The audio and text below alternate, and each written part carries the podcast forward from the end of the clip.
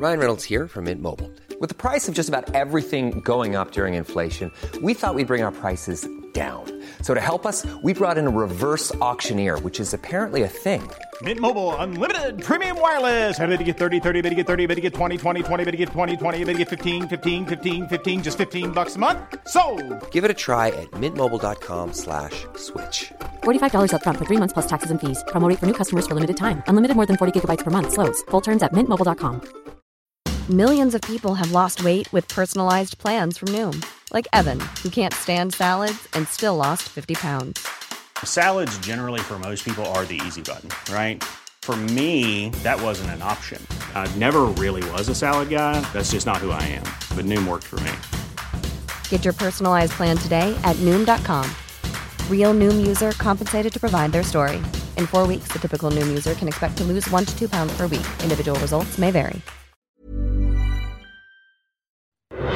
This morning, budget day, the true COVID cost to be laid bare as the government outlines its plan back to black. Breaking ranks, the New South Wales government to vaccinate younger Australians ahead of the federal timeline. Police probe officers accused of turning a blind eye to the behaviour of one of their own. And we hear the Queen speaking publicly for the first time since the death of her husband, Prince Philip. This is 7 News with Jody Spears. Good morning. A post COVID jobs boom will be a key feature of tonight's federal budget as the nation picks itself back up after initial uncertainty at the start of the pandemic. Let's go live to political reporter Taylor Aiken in Canberra. Good morning, Taylor. It's expected to lead to a deficit rebound. Morning, Jody. Yes, with the economy, economic recovery from the pandemic aided by more people getting back into work, leading to higher tax receipts and a reduced welfare bill. The better than expected figures leading to an improved budget deficit expected to be around $160 billion. That's a saving of $53 billion compared to what was first predicted last October.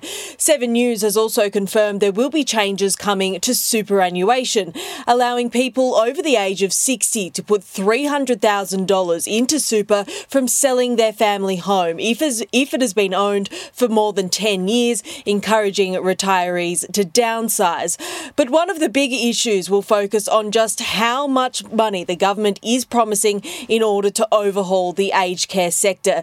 Rumoured to be around $18 billion over four years, unions have declared it won't be enough even before the finer details have been released. However, what is still unknown, even to the Treasurer, is when international borders will reopen. This year's budget assumes it will be sometime next year, but senior officials have told Seven News that is an assumption and not a promise. Jody? Okay, Taylor, thank you. In a major expansion of the COVID vaccine rollout in New South Wales, people aged 40 to 49 could get their Pfizer shots within weeks. Registrations have begun on the same day Sydney's new mass vaccination hub opened for business. This is our way of saying to the general public that New South Wales is keen to get as many people vaccinated as possible. The more ability we have uh, to ease restrictions moving forward and also to resume life as normal as we can with COVID. Thousands have already booked in to get their shot over the next month at the hub, which aims to vaccinate 30,000 people a week to begin with. A legal challenge to overturn Australia's controversial India travel ban has been rejected. A federal court judge dismissed the first round brought by 73 year old Melbourne man Gary Newman, who's been stranded in Bangalore since March last year. More than 9,500 Australians are unable to return until after the ban is lifted on Friday. Body cam footage has emerged of Queensland police turning a blind eye to an interstate colleague doing the wrong thing. It shows a former cop who'd admitted to drinking being let off without a breath test. A routine traffic stop plays out a car pulled over for an illegal U turn. Um, my partner's just said that um, you've had a drink. But the driver wants to avoid trouble. Kevin Anthony Perry, a retired Victorian police sergeant, has already flashed his police identity card, hoping to skip a breath test. Is there any way you can just park and I'll, I'll catch a cab home and we're, we're Unfortunately, I can't do that. But what I am going to do, to be fair, I'm going to give, I'm going to give you 20 minutes. This police officer from the Sunshine Coast clearly uncomfortable. before backup arrives. Detective Senior Constable Naomi Shearer and Senior Constable Rowan Evans. Detective Shearer inquires how high the driver's alcohol reading was. What'd he go? He, he isn't blown yet. Oh, he pulled his hasn't he, he pulled his badge on me and said I'm a sergeant Right, and okay. said police, can you oh. let me go? The language then shifts to offering advice on how to let him go. I didn't realise they hadn't been breath test done at all. No. No. No, yeah, so I reckon, you know, it's, it's really up to you. But what about if But there's breath? no breath test um, done. Well, he's not going to tell me. He's not going to tell us. Mm-hmm. The driver and his family were allowed to leave his car and walk off. The two uniformed officers later turned in the body cam vision to their superiors. Shearer and Evans were fined but kept their jobs and still policed the streets. Emily O'Brien, 7 News. A late season severe storm outbreak is bearing down on Australia's east coast. A severe weather warning stretches across the bottom of New South Wales into Victoria. Sydney could see heavy showers as the week progresses, which could see Warragamba Dam spill further, causing minor flooding. The Queen has spoken publicly for the first time since the funeral of her husband, Prince Philip. On a Zoom call with the Royal Life Saving Society, Her Majesty reminisced about becoming the first young person in the Commonwealth to receive a Junior Life Saving Award at the age of 14. But it was it was a, gr- a great achievement, and I was very proud to wear the, the, the badge on the, on the front of my um, swimming suit. The Queen was speaking to lifeguards who had been recognised for saving swimmers. The rape trial of NRL star Jack de Belin has ended in a hung jury for a second time. Jurors could only reach a verdict on one of the six charges, finding the sidelined Dragons player and his friend Callan Sinclair not guilty of one count of sexual assault. Police prosecutors will now decide if they will take the remaining five counts to a third trial. A supporter of Jarryd Hayne has been fined after being filmed spitting outside court. Mina Grease attended the sentencing of the former NRL player in Newcastle last week. He's since been sent a $500 infringement notice for offensive behaviour. Hayne was jailed for a minimum of three years and eight months after he sexually assaulted a woman on the night of the 2018 NRL Grand Final. School children across Australia will this morning begin sitting their NAPLAN tests. The standardised assessment was cancelled last year due to the pandemic, but this morning children in years 3, 5, 7 and 9 will sit the reading and writing skills test. The Queensland Teachers Union, which wants the tests abolished, has told its members to withdraw their children from NAPLAN in protest. Australian TV legend Bert Newton is facing a new health battle after being forced to have a leg amputated on the weekend. He faced a grave choice lose the leg or risk losing his life in a matter of months.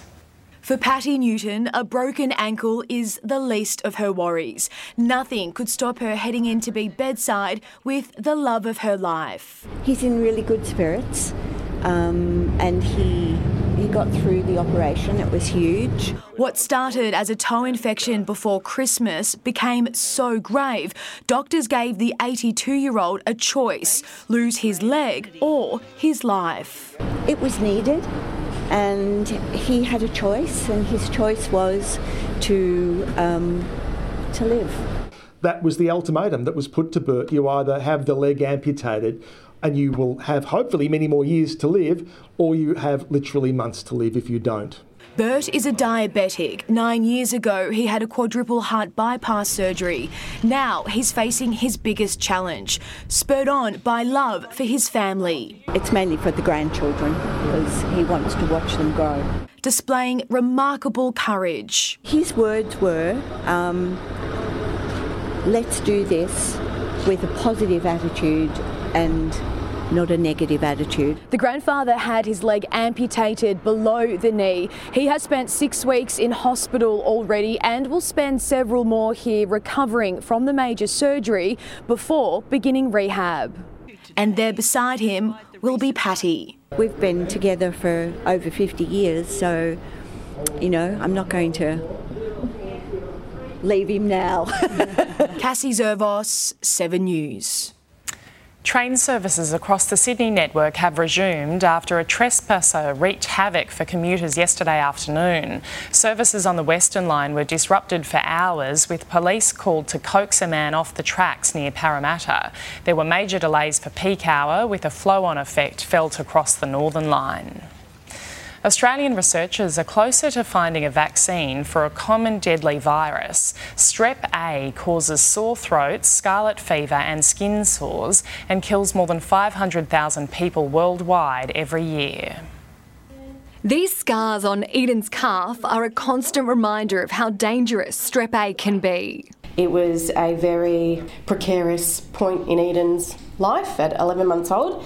She almost lost her leg to a flesh eating bacterial infection. We were obviously very, very scared because it was a very dangerous bug that got into her system very quickly. Strep A is clearly a high priority uh, bug um, that really needs a vaccine. Now, researchers at the Murdoch Children's Research Institute are deliberately infecting healthy volunteers with the bacteria. Kept these participants uh, in an inpatient environment, and we had really close clinical support and watched them very closely. They're doing it to trial vaccines and new treatments. What we hope to do is to bring a vaccine into a late phase clinical trial, so like we've seen for COVID vaccines, um, over the next four to five years. The infection kills more than half a million people around the world every year.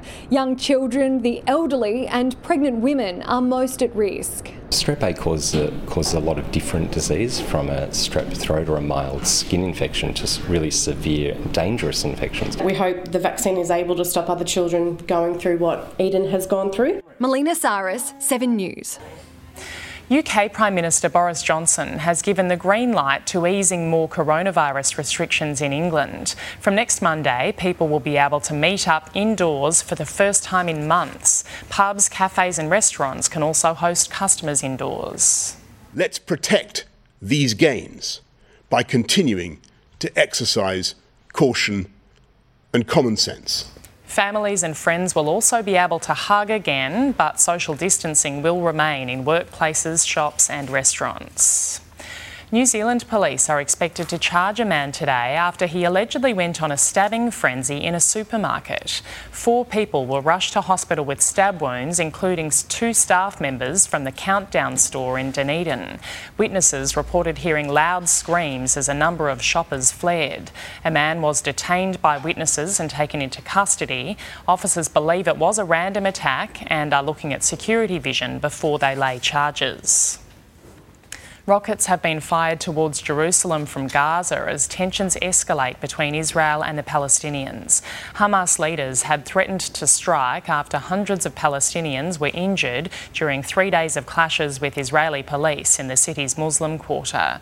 The violence was sparked by security forces storming a compound near a mosque and the threatened eviction of Palestinian families from their homes by Jewish settlers.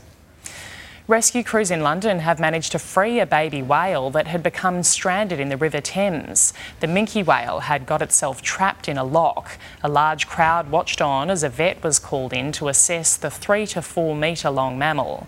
After a four hour rescue operation, the whale calf was carefully manoeuvred onto a large yellow float and taken to a safer location. A safari park in eastern China has apologised for failing to tell the public that three of its leopards had escaped. The leopards escaped several weeks ago. Two of the big cats have been recaptured, but a third is still on the loose. Hunting dogs have now been brought in to track the missing animal. The safari park said it did not report the incident over concerns it would impact visitor numbers. Spotting your neighbour's cat roaming around the neighbourhood isn't usually a cause for concern unless that cat is a tiger. This big cat was caught on camera prowling around a street in Houston, Texas. The tiger was wearing a collar and seemed to be quite relaxed to be strolling across the grass. A very nervous sheriff's deputy can be seen pointing a gun at the tiger. Fortunately, its owner managed to lure it back inside. Concerns over rising fuel prices are growing in the US after a cyber attack on a major oil pipeline shut down supply to America's east coast. Let's go live to US correspondent Tim Lester. Good morning, Tim. Who's behind this cyber attack? Good morning, Jody. Well, America's FBI this morning has named the DarkSide, a criminal network based in Eastern Europe, as responsible, and it is a quite stark lesson in just how much damage can be caused by online criminal networks. In this case, shutting down almost 9,000 kilometres of pipeline, essentially that runs refined oil from Houston, Texas, all the way north to New York Harbour, and about 45% of fuel used used on the east coast of the United States is reliant on the fuel in this pipeline.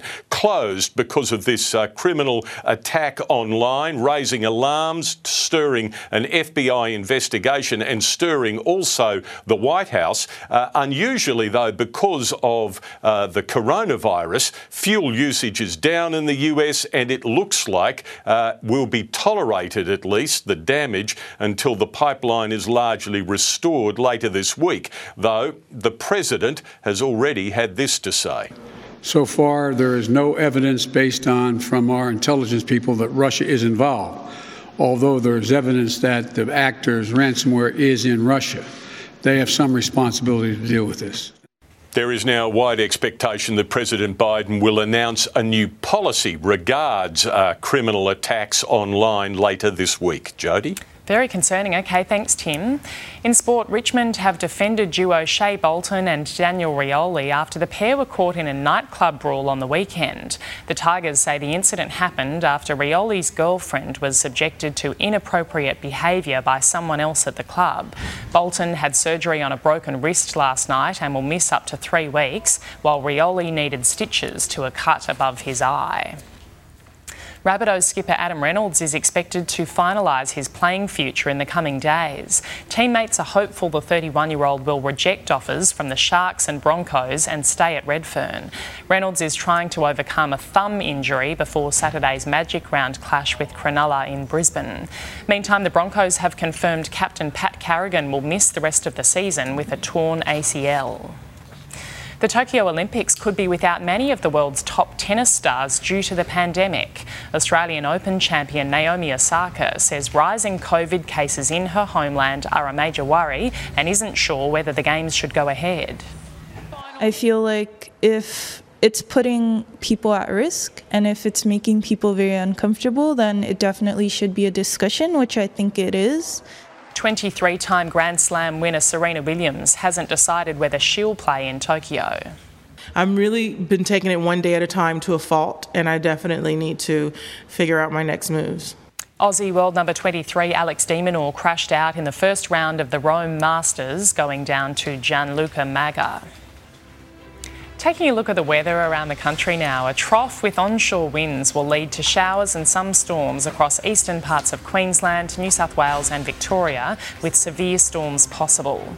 Around the capitals today, a shower or two and a possible storm in Brisbane, showers and 23 degrees in Sydney, showers and 16 in Canberra, showers clearing in Melbourne, cloudy in Hobart and in Adelaide, mostly sunny in Perth, a top of 27 degrees, and sunny and 34 in Darwin. And that's 7 Early News for this Tuesday, the 11th of May.